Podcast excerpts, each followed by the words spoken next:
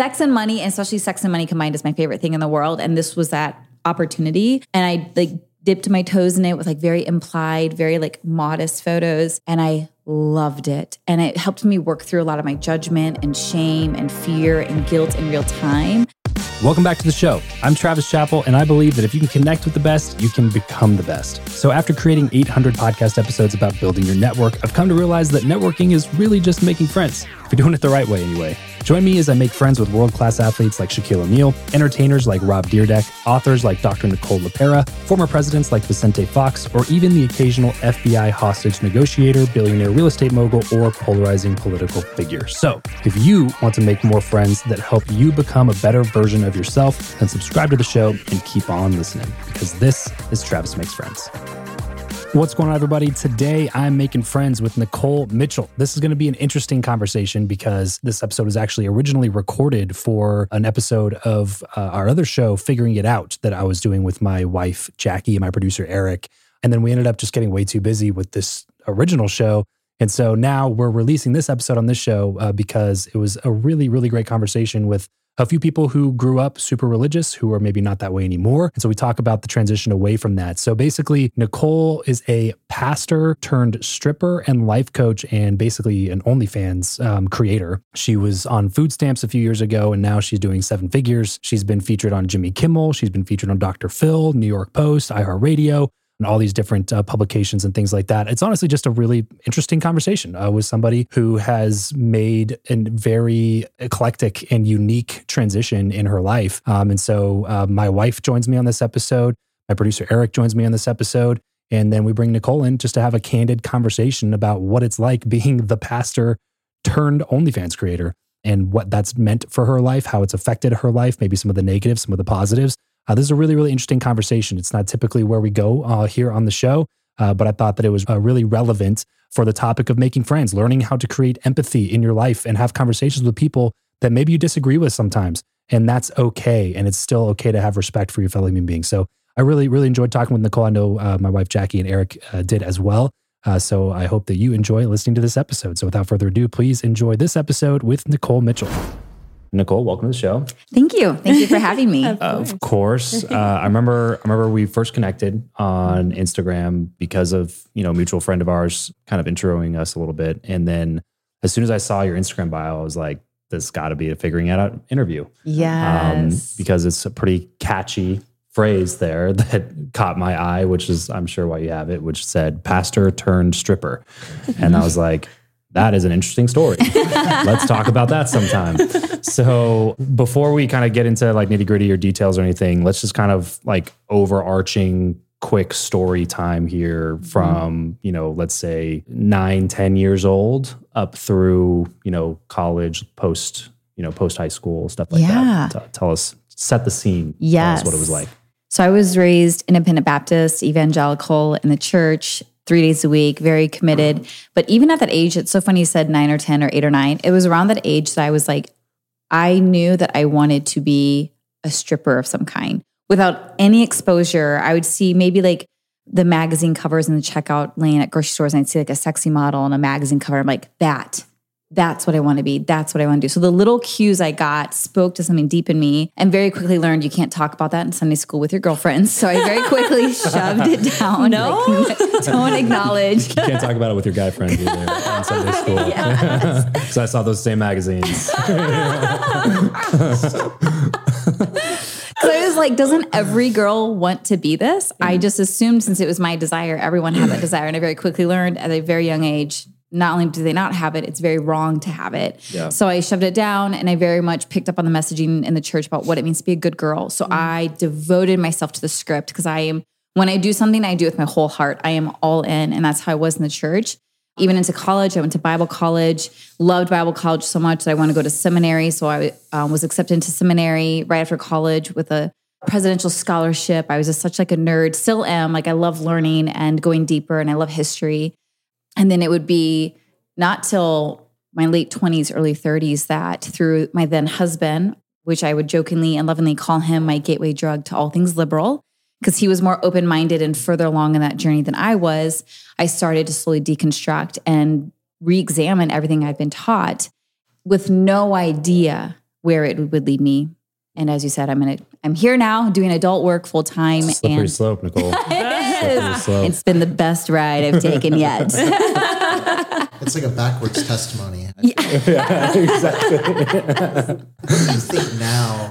Because at the time, and someone asked me this on a podcast recently, like when you're in something that's so insular and you're not mm. getting any outside influence at all, like where do you think that came from? To like see a hmm. crack in that, or to see like some other path besides what you're raised in? Because I still don't know for me, like, Right. what that voice is. I think it's both and. I actually think there's an inside voice. Like I think even though I was raised in this very ins- insulated incubator where I didn't have much exposure to the world, something in me knew I was meant for something different. And I remember growing up, my mom would always say to me, "You're very sensual. You're very," and I never knew what that meant as a child. But I, looking back, I'm like, I was. I was very connected to my body, very pleasure focused, and at a very young age. I think something in me was like looking for an outlet. So when I would get little glimpses in the world, whether it was the, the magazine covers or if I went to my girlfriend's house, I remember seeing a Madonna music video in third grade and I was like glued to the television. I'm like, that, because the way she's moving her body and she's performing, I'm like, I want that. And then I got so excited, I told my mom about it and then I got in trouble that I would watch that. And I didn't know that that was bad. So little moments like that, what I think would speak to that feeling and desire I had inside of me.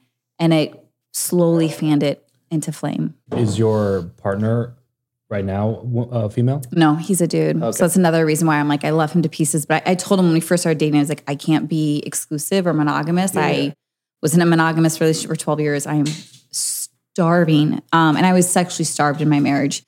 So was your your ex husband? Did he grow up the same way that you grew up? He grew up Christianish. Like he would go to church and that on Sundays with his mom, and that was about it. Like community church Christian. Yes. Yeah. And then when he was, I think in middle school, I think he stopped going. She didn't force him. So he's always like loosely Christian, but wasn't attached to it. And like by the time I met him, he was so laid back. And like, and then throughout our marriage, when I finally years into it stopped going to church, he was like, finally, like he had stopped going to church Really? before me. He was so ready.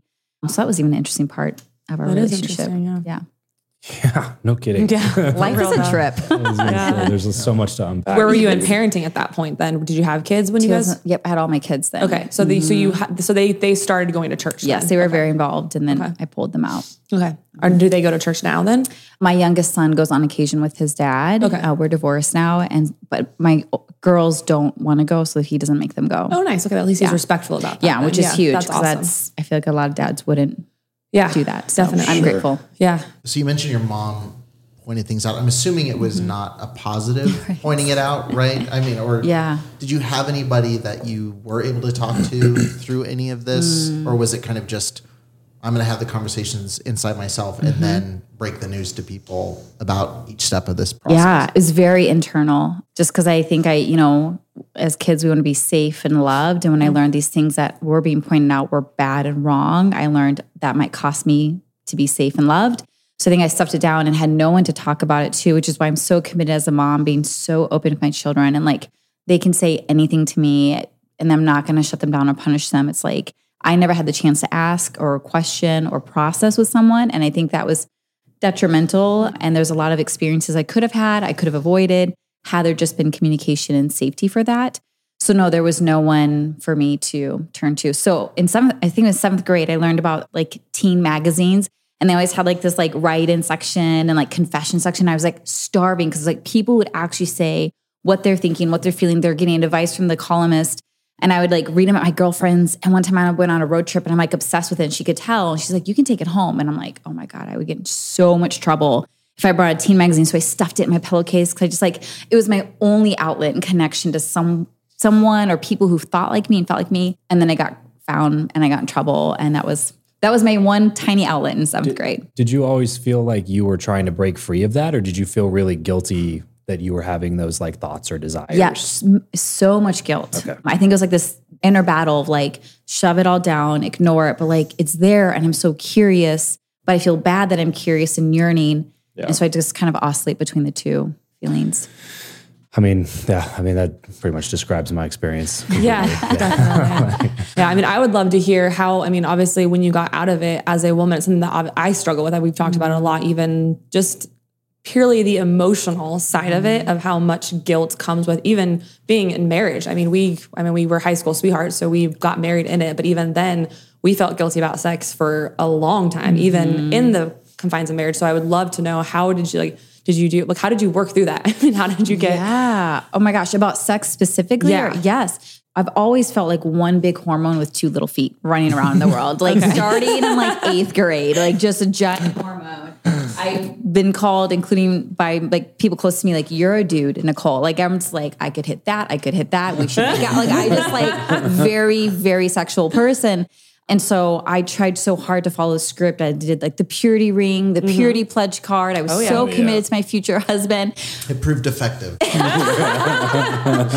my hormones were stronger. And so I had sex in high school and it was all so, so much guilt. Yeah. And because I knew I was doing something wrong, I couldn't, I wouldn't advocate for myself because then you're actively doing something wrong. And I felt like this was more passive. I'm like, well, Totally. it happened. But if I brought a condom, oh, you were planning on Yeah. it. Or if you Yeah. planned, like, so there was no planning, there was no sex education, there was no contraception because that would be all premeditated, Yep. which makes you even more sinful and evil instead of just healthy and appropriate. Yep. And so, so I had so much guilt that when I went to Bible college, I was like, I'm going to stay married to Jesus until my husband comes along. And so then I was celibate. I like self-imposed celibacy for six years. Cause I'm like, I will, I didn't go on a single date for all of college.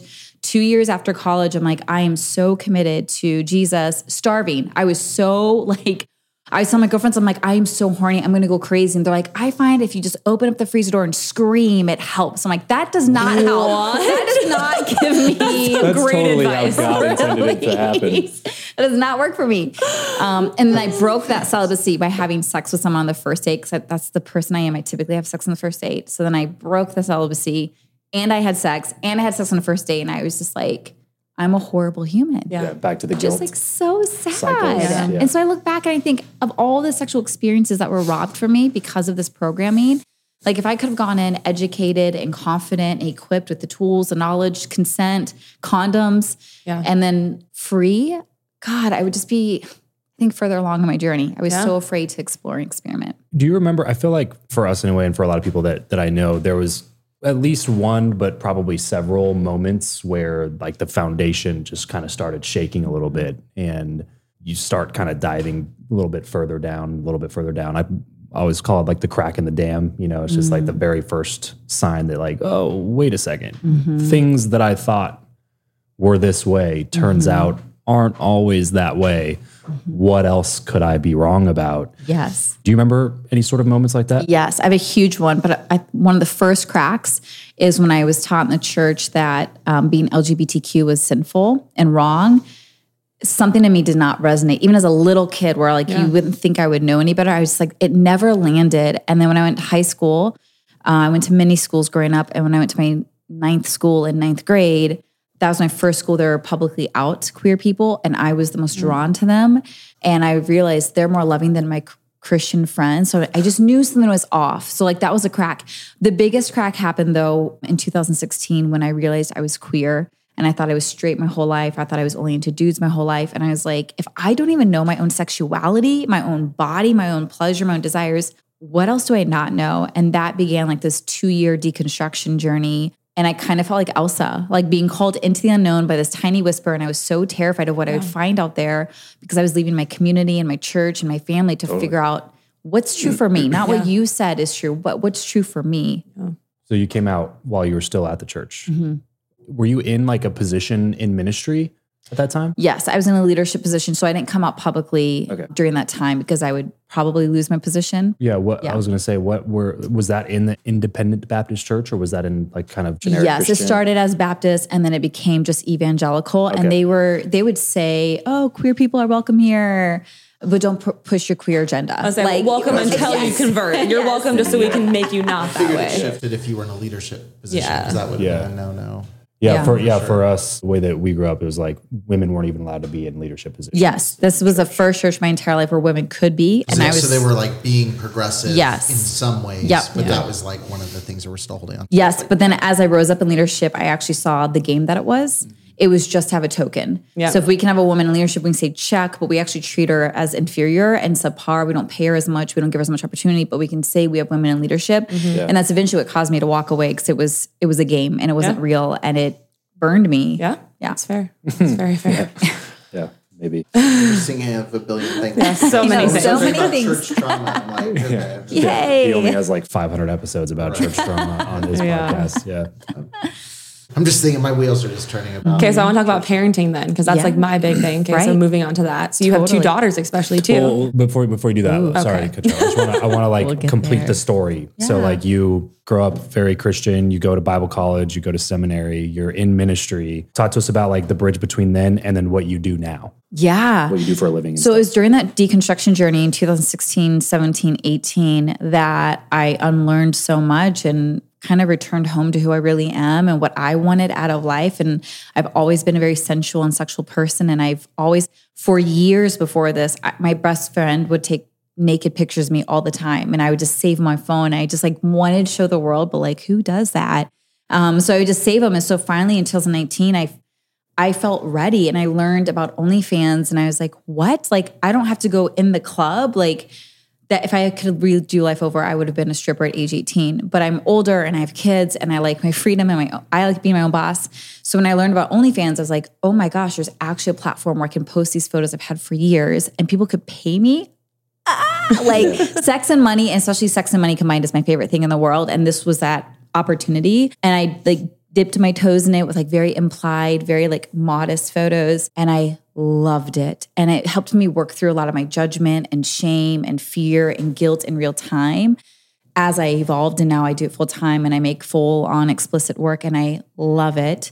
Um, and that's how it kind of got me here. You said unlearned though. So how did you unlearn? Because that's a big thing. I mean, how did you work through that? I read a lot of books. Okay. Um, I listened to different podcasts. I was like a silent stalker on Facebook. So I'd watch these like debates go down between like Christians and non Christians and liberals and conservatives. And I even remembered thinking, I'd watch the, my conservative people and, Republicans and Christians engage, and they'd be so cruel. And I, I remember thinking, even if these liberal people are wrong, I would choose them at the end of the day because of who they are and how they treat other people. And so that's why I always tell my clients when you post on social media, there's so many silent lookers you don't know about who are reading what you're writing, who will never engage, never like, never comment, never share, but you are forming them and, and like guiding them home because I was one of those people. And so I think social media was huge for my liberation. And then I end up going to a very liberal seminary um, in 2017. I graduated in 2019. And I credit them for me losing my faith because it's inter uh, interreligious. So we had Muslims and atheists, Baha'i, Jews, Christian, and I'm in all these classes. We're all studying scripture though because we they came for the Bible, and all of their interpretations were a million times better than the one I was given growing up. And I was like, mine is so whitewashed, male centric. There is no room for me as a queer biracial woman. And that's what I was like, all right, none of this fits me. I'm leaving it and forge my own path. Do you feel like it ever came to a, I was saying, did you feel like it ever came to a time though where you just like, do you feel like you still struggle with it to this day? Or is it like at this point in your life, mm-hmm. you feel like it's just like you're good with where you're at? Or do you still feel like you still battle the guilt that like you were mm-hmm. brainwashed to think for the last Yeah. however many years? No, I did throughout seminary though. 2017, 2019, I'd have so much guilt, especially when I pulled my kids out of the church. Because That's so recent. That's Yeah, that's- that's really- yeah, So yeah. recent. those were their friends, and that was our community. And when I pulled them out, I'm like, are they going to hate me? Yeah. And like, are they watching going the to? same video? Well, not even not even hate you, but just like that's got to be confusing for a kid coming coming out of that, just to be like this this is the truth, and now like maybe it's not. Yeah. You know, How like, did you navigate? Did you have conversations with them about it? Okay, so you're just completely honest. You and your husband. Yeah, Your and he was because he was supportive then, and so for a while, when it's once I left my mega church, you know, my oldest was really wanting to keep going. So I found, uh, I well, me and uh, two other queer people started a queer church for a year, and then I left after a year. So we went to that church like once a month or so to like give her exposure, make her feel connected to something traditional. And that's kind of how we both weaned off because I just found even there, this church I'm like helping lead, I'm just like, I, I was done. I was so burned out on any form of church. And slowly, I think my kids got used to it not being a part of their life. Um, and when they would ask hard questions, I would be really honest and just be like, mommy's trying to figure things out. And like, like I'd say, like, you know, the church doesn't support that girls like you can be leaders. I can't put you in a place that says you can't be a leader. That's not true and it's not okay. And they're like, what? They believe that? That's that's crazy. So we'd have these conversations and we still have these conversations because then they have questions about divorce and they have questions about my work. And so there are just is just ongoing conversations in my home. Yeah. How do you handle the conversations about your work? Yeah. yeah, it's that used to be my most terrifying question when I, I've done so many interviews. I'm like, please don't ask me about my kids. Please don't ask me about my kids. And that's my favorite question because I, I it's not talked about enough. And like my favorite interviews typically are with sex workers and how they raise their children because I'm gleaning from those who've gone before me. But I one nice thing is because I'm so open about my work, I don't try to keep it a secret. So um, I have more lingerie than I have real clothes. I have tons of sex toys. I've been published in magazines that they find around the house. Like I've had photo shoots at my house. So they see me walk around naked or in lingerie and they'll be like, Your butt jiggles, mom. I'm like, everybody's butt jiggles. So it's like we kind of have these Yeah. normal conversations. And even recently, my seven-year-old wanted to watch Titanic, and my friend was babysitting, and my friend was like, Well, I don't know. We should probably call your mom and ask. And my seven year old's like, why? My friend's like, well, because there's like a naked woman in it. And he's like, I see my mom naked all the time, like totally normal. And it made my heart so happy that like a woman's body and a woman being confident in her body and expressing her body is normal to my kids. Yeah. And then my kids know there's been conflict between me and my family about what I do. And so my oldest, she's 12, and I will talk about a lot. And she'll be like, So can you tell me why again? Your, your parents don't like what you do. And I'm like, well, here's why. And I'm like, I love what I do, but like, this is why for you, whatever you end up doing with your life, I will support you because it's not about you being who I need you to be. I want you to be who you came here to be. And that's something like my family isn't able to accept yeah That's beautiful. Yeah. Your, your parents are still very much mm-hmm. kind of independent or fundamentalist mm-hmm. or whatever. yeah. Okay. So is that relationship then non-existent, or do they just like they let you know about it? Okay. Yeah, it, we tried for years, and then I finally had to put strong boundaries of like until you can love and accept me, there's no relationship. I still have guilt over that. Yeah, um, because it's I think the hard one of the hardest things is for a kid to not have parents. Yeah. especially when I, it's something I yearned for. I yearned to be loved and accepted, and to not have that yet at this age, it still kind of haunts me, and I have to. It's something I have to continue like work on and heal. Sure. Yeah. I am curious because when I think about like your life then versus now, like, and I work with a lot of people who've been through like trauma and things like that, and so I'm curious. Like objectification is a big thing in the church, like the way that women are treated, the way that mm-hmm. they're. What are you talking about? Like, but it is like it is very much like purity culture. I think is as toxic as like rape culture. Like I talk about that a lot. Mm. I'm curious the balance of like going into an industry because I think people in the church would say, "Oh, the adult industry objectifies women. It treats women like objects. Mm. It's you know all these things."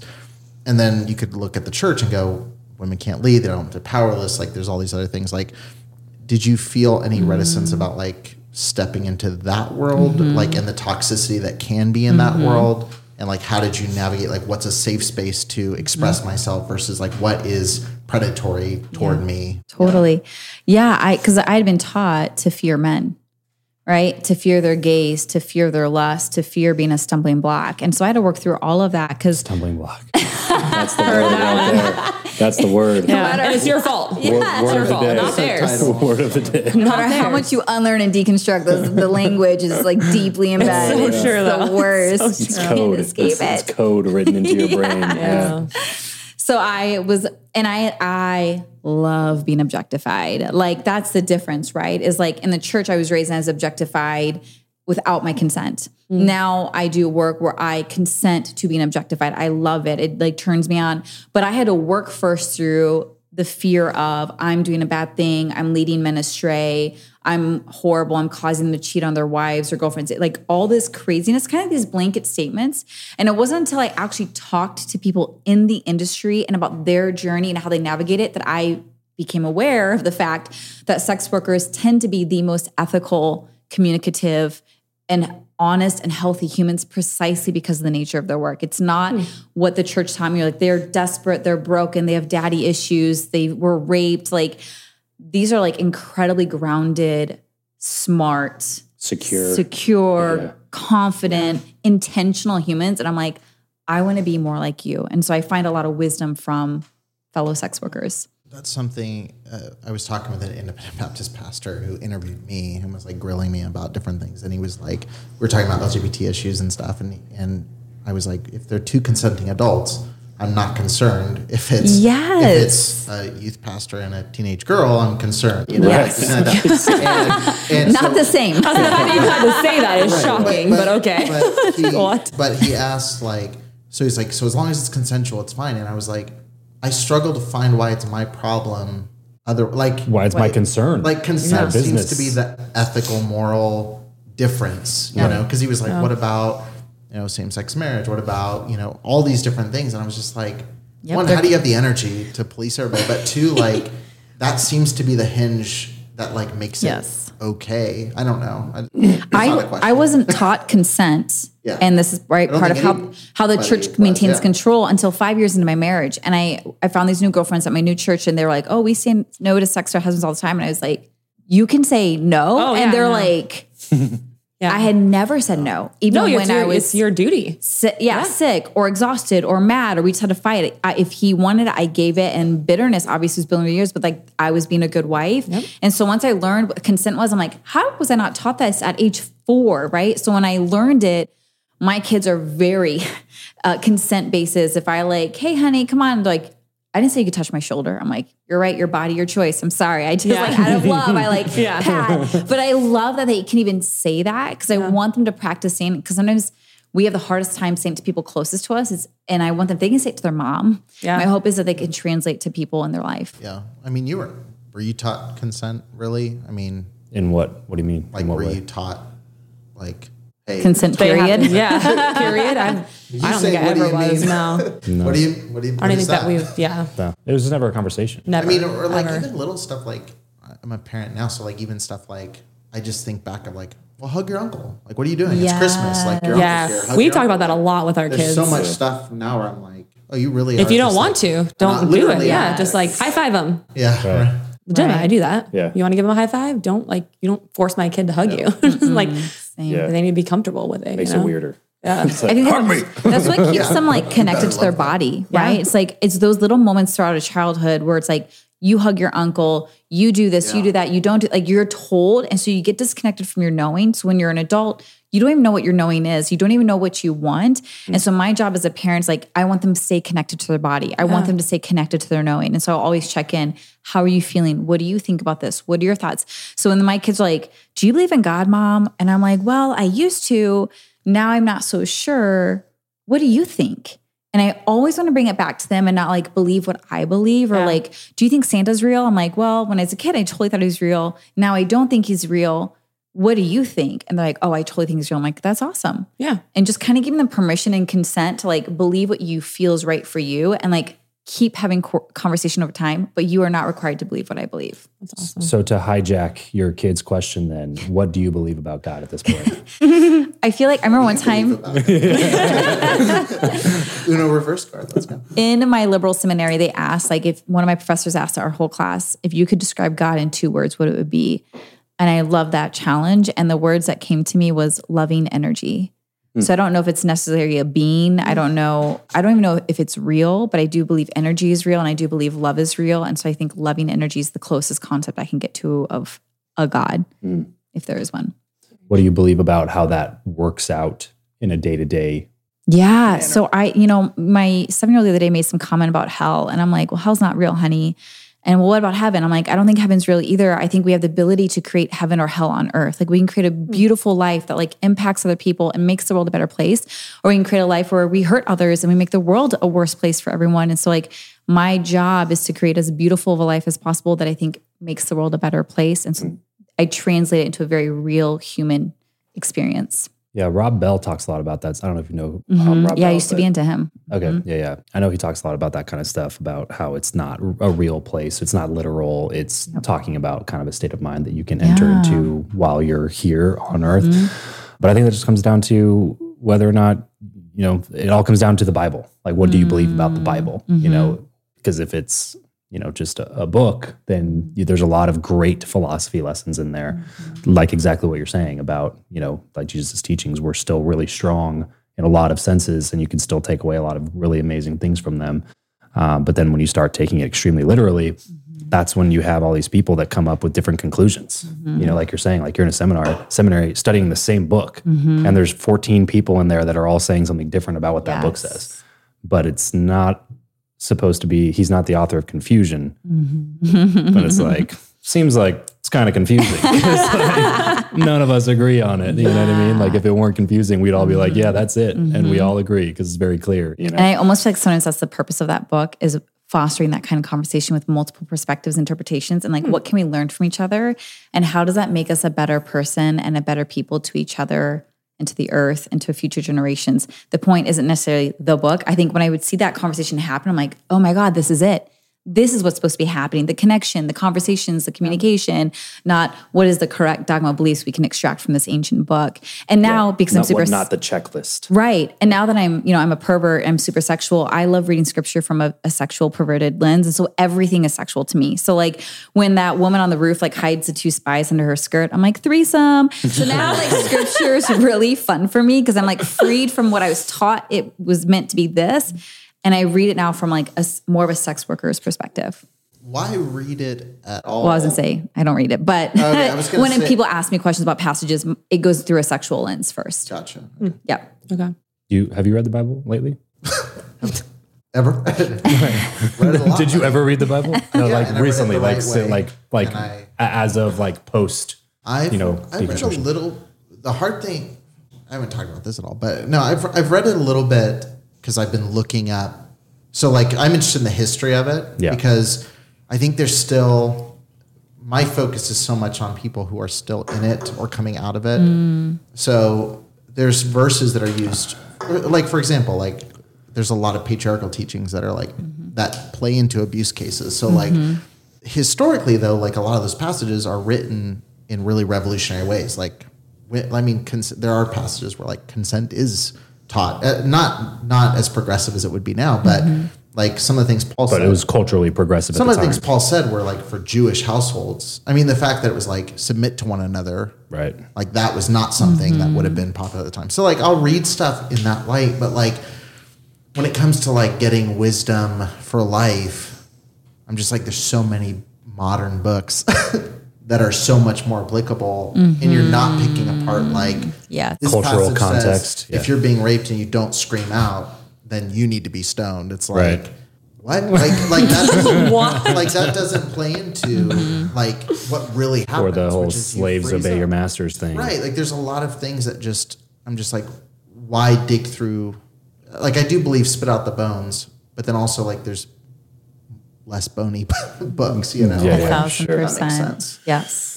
Totally agree. Now you are doing a lot of OnlyFans stuff, but you're also doing some coaching. You mm-hmm. do some traveling, speaking, all that kind of mm-hmm. stuff. What's got you like really stoked about what you're working on these days? You know, I had lunch gonna with another one. You guys my want one more? We're trying to get Mountain Dew to sponsor us. So yeah. We're either gonna get a cease and desist or yeah, One or the other. one or the other. they're gonna be like, stop tagging us, please. Have you had these though? No, I've not. They're Mountain Dew hard seltzers. oh my god. But zero sugar, so they're even better than Zero sugar, that's no, soda. no caffeine. I don't think this conversation is sponsor material. I don't think Mountain Dew's like, yeah. Don't drink our normal stuff and drink our alcohol. That's amazing. Fantastic. Sorry. No, so I just had lunch with my personal assistant this week for her birthday. She's also a really good friend of mine. And she had a photo shoot this week at my house. And she was there because she works in my house full time. And she goes, Nikole, there have been two times, two things you do that I've never seen you be happier when you do them. It's you laugh the most, you come the most alive. She goes, It's your photo shoots. Now that I've seen you do one, I could not believe how much fun you're having. She like during my shoot, she'd stop and run up to the room to get, she's like, You're having too much fun. I like want to be part of this. Like she would join. And then she's like, And when you're coaching, she's like, You are so alive. And those are the two things I love the most. I love, and I started my coaching before my adult work. So I've been coaching for almost five years. Love coaching. I love helping people. I love helping people's lives change and come home to themselves and make their wildest dreams come true. And then I love filming creating, making adult content. I just, it's another way I come alive. And so those are the two loves of my life that make me so happy and make me a lot of money. So it's amazing. With coaching, what do you see as the goal for somebody who's getting life coached? Like, because you're not, mm. it's easier when you're pastoring, right? Because you're saying, align to this thing. Mm-hmm. Yeah. Like, Here's what- the measuring stick. Yeah. What is success You're look messing up like here and here. when there's not black and white? Yeah, that's I think why I love it so much. I live in the gray, and I feel like, and every client's so different. So a question I'll ask my clients is like, "What do you want?" And even that can be a radical question for some people, especially those raised in the church, because we were denied our wants and our desires. We mm-hmm. were told what to want. So they're like, I don't even know. I thought I wanted this, but like, that's what I was told to want. And so they, and that's part of our healing process, like returning them back to their desires, back to their bodies, back to their intuition.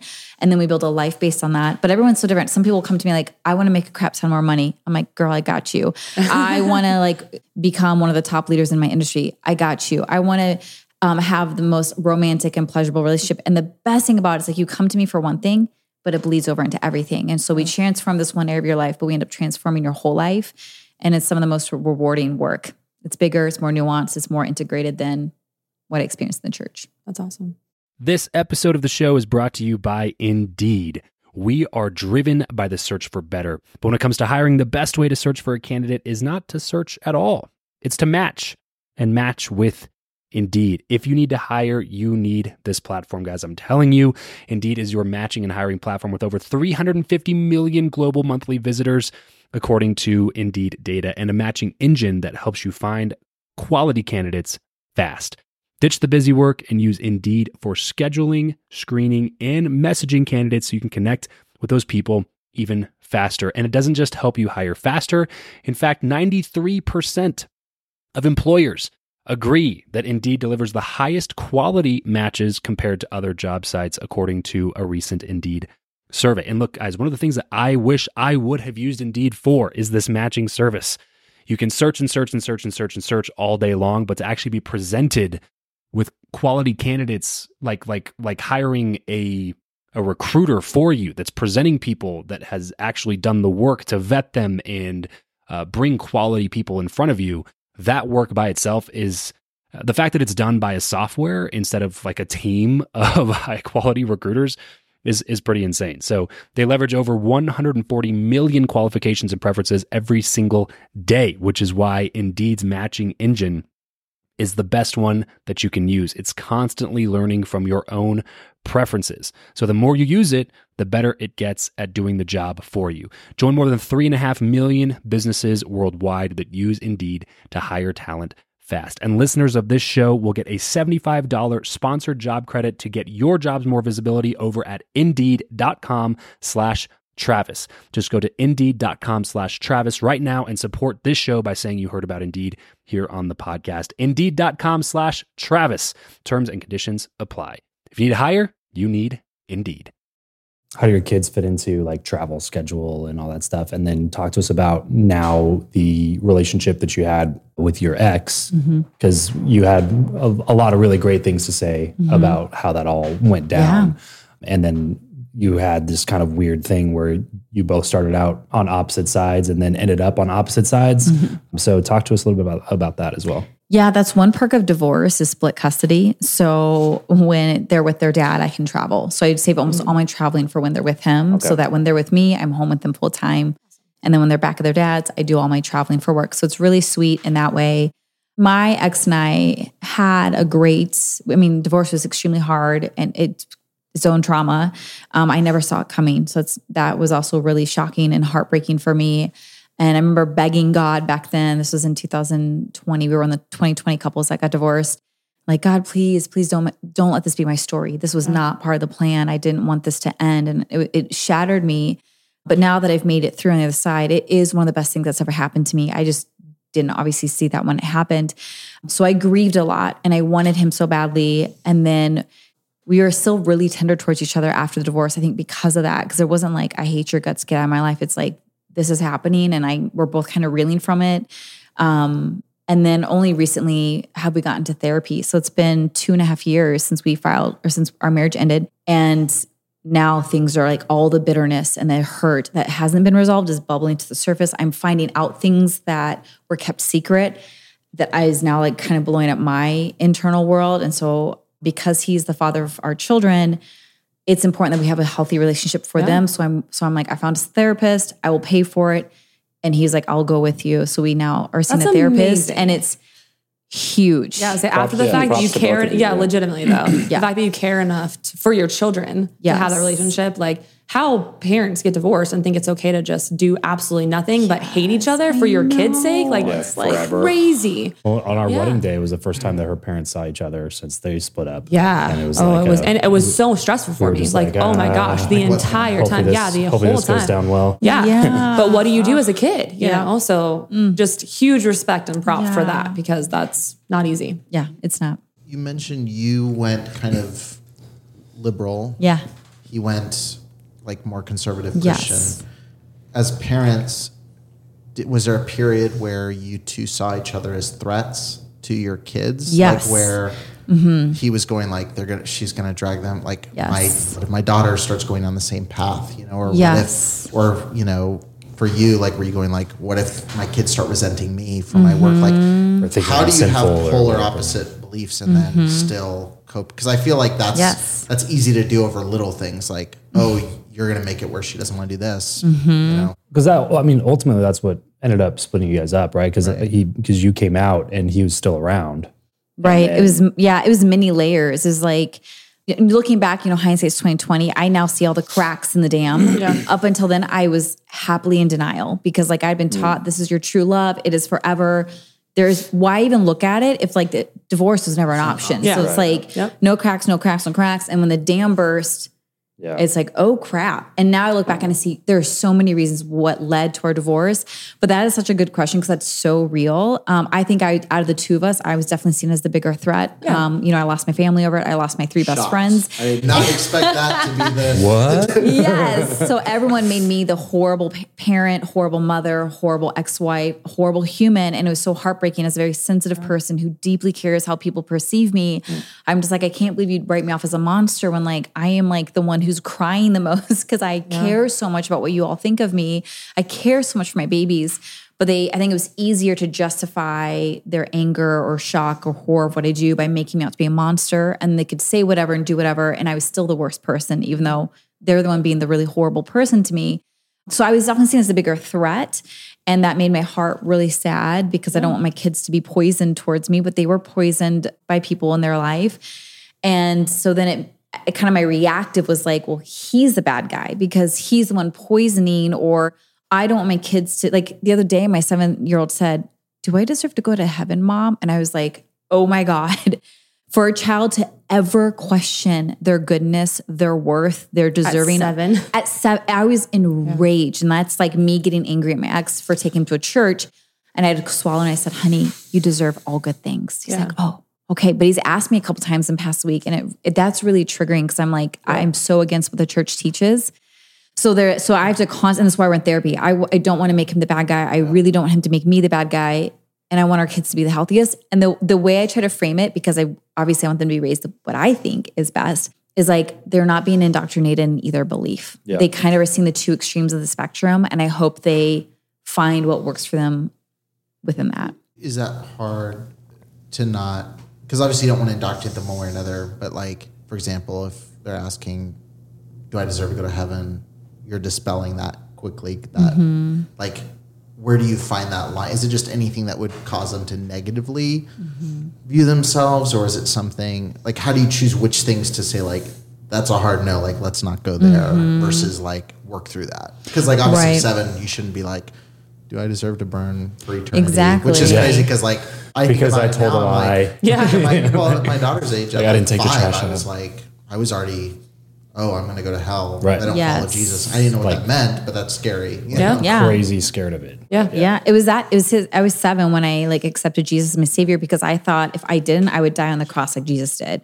And I don't want to die like on the. I don't want to be crucified. And I asked my parents, I'm like, Yeah. so if I don't accept Christ, Jesus, I will die like Jesus did. And they're like, yes. I'm like, Right. yes, accept me. You know, and it's like it no was all kidding. fear based and like, Yeah. a- and at that age, so I think my my answer to that is I didn't squash it. Like, oh my, it was just like, honey, you deserve all good things. So just kind of like refuting it, but in a very loving way. So like he can, yeah, redirecting. And if he brings it up again, which he has, I just kind of like. I want us to keep talking about it without like, where'd you get that question? Did your dad say that to you? Did you learn at the church? And like, he's kind of- wrong. Don't then do he listen to him. feels He's wrong. Yeah. oh, I can't say anything. So I'm very intentional the way I respond. Where you can say anything to me, and we'll guide you into like I think a safer place to talk about versus like either hard yes or hard no. Yeah. I'm super curious about what caused your husband to get further into it. Like, Bro. Me too. he almost sounds like he'd be interesting to talk to. yeah, Like a part two. part two. Yeah, Like, yeah. yeah. Other I will n- always wonder that till the day I die, unless he ever cheer- cares to share it with me. I mm. don't understand. And Did it happen before or after you guys split up? well, it happened overnight. So I, you know, I was on a, I was on a work trip. I was on a modeling trip, which he encouraged me to go on. And I was like, no, I don't want to leave the kids and you. And like, I'll go for a couple days. He's like, go for the whole. I think it was a five day shoot. I'm like, are you sure? And he's like, yeah, like super supportive. And then I go, and then he calls me halfway through, and he's like, it's over. And I was like, wait. And I thought it was a sick joke. I'm like, Yeah. what? What? And I'm like, what happened? And he's like, I had an encounter with Jesus last night. He told me this, and I'm like, and now it, I actually believed him back then, but now I think I don't think that's what happened. I think a lot of I think other people's voices. I think he'd been accruing a team of people for this moment. I think it was all very calculated, but back then it was sprung on me, and so I thought it was random. So I was so heartbroken and shocked and like angry because I'm like, this isn't how we do things in our marriage. We talk things through. We don't say like he's like, you will quit everything and come home and submit to me and respect me as your husband if you're going to expect this to keep working. And he's never talked like that to me in my marriage. So it happened overnight, and that's part of the trauma. And like, no matter how much we went to therapy and how much I tried to like, I'm willing to compromise. I'm willing to do anything, and it was just like a hard no. And I was like, and our therapist at one point was like, if there is no room for you on your end, like. sh- this isn't going to work. Like you're there, and he's like, no, there is no flexibility on my part, and I'm just like, That's shocking. So you Something think it was happened. more of an excuse, or do you think it was Mm-hmm. okay? I think it was a perfect like if I say Jesus said to do this, it's like well, who am What I do you to that? argue? Yeah, exactly. with What do you do with Like, that? How dare you question? Yeah, Even it's an easier thing because, like, I mean, just culturally, like that's such a like if you want to look like the good parent, it's like I go to church and do this and Mm-hmm. Right, like right. There's right. a lot of capital that you get. And with she's that. on OnlyFans. yes, yeah. Yeah. very easy to find. So we the have to good guy, going to bad church guys. secretly. Yes. Exactly. I always say that I'm like you're only yeah. mad at me because I do in public what you do in private. Yeah. like That's- that's, so That much of it. That is very. I mean, yeah, that's a good. the number one, uh, the number one state for porn consumption in the country. You guys know what it is? No, Utah. Oh, really? Oh snap! that makes a lot of sense. so repressed and Yeah. starving. My OnlyFans is onlyfans.com slash Mitchell Nikole. Start advertising in Utah, right in Provo. yeah. that is crazy. I did not know that. That's, That's interesting. so Gotta go amazing. behind closed doors. you know? I would love more practical. Then I always want to get to like the like our listeners. Then so yeah, not that practical. She's like okay. I think we've learned that a lot of our audience comes from people who are trying to get out of from Utah. Yes, no, from people who are coming out of that belief system and trying to work through that. So, do you have any like books or like read this if you're trying to start your journey of figuring out yourself, Yeah. who you are? do you have any just like practical books Yes. or podcasts or stuff like that? So at first, I would just say like trust your intuition because I think everyone on- their journey almost finds like their sage, like their person or voice or mentor, whether it's a book, a podcast, uh, whatever that speaks to them and kind of navigates them through that journey. So for me, that was Glennon Doyle. Okay. So she and I, she was Christian mommy blogger, and now she's not really Christian, and she got divorced from her husband, married a woman, and she and I have a lot of things in common. So I really resonate with her story. So I always buy her books for all my people. Her latest book, which is the best of her three books, is called Untamed. And um, it lines up with what I want for every person. It's like I want everyone to live an untamed, unleashed, uncensored life because we've been so tamed and programmed and indoctrinated. She also has a podcast called We Can Do Hard Things, where we're like kind of like this. We talk about things that no one really wants to talk about, and we're expected all to be amazing at, and no room to learn how to be amazing at it. But they do. So that's my go to person to kind of find your way to freedom. That's awesome. Yeah. Whitney mentioned that in our episode as well. Actually, Oh, does she? Oh, it's so do you know who Whitney Miller is? We had her on the podcast. She's amazing. You should follow her. Um, no, She's Aubrey awesome. Marcus. Yes. Her ex, his ex fiance. Oh, okay. Yeah. But Gotcha. she's incredible. Yeah, she was my relationship coach for a little bit, so we had her on the podcast. And, That's amazing. yeah, Yeah, I'm sure you guys would get along. Yeah. Yeah, you I'll guys would be. Yeah, I'll definitely connect Yes, you guys if you connect want. Yeah, she's amazing. Oh, so Love her. good. Well, I know we're kind of coming down to it. If we want to get you out of here and get you to the rest of your schedule while you're here in Vegas, then uh, yeah, Have some fun. which we talked about before that we won't mention. But uh, but enjoy your time and Just thank you so much. meetings. Yeah, Just Lots work. business, just, some work. Yeah, exactly. Thank you for Alright. taking the time, though. Seriously, Of course. Yeah. Happy to have you and thank you for stopping by. Yeah, thank you. This is so good. That's it for today's episode. Thanks for spending some time with me and my friends. If you want to be better friends with me, then head over to travischappell.com slash team to subscribe to my free newsletter, Your Friend Travis, where I share what's on my mind about life, building a business, raising kids, being married, and anything else I would normally share with my close circle of friends. That's travischappell.com slash team. And my biggest ask of you, since I'm sharing my friends with you, is to share this episode with a friend of yours that hasn't listened to the show yet and leave us a quick five star rating in Apple Podcasts and in Spotify. It would mean the world to us as it helps us make sure that this show continues to be more valuable to you. Thanks in advance, and I'll catch you on the next episode.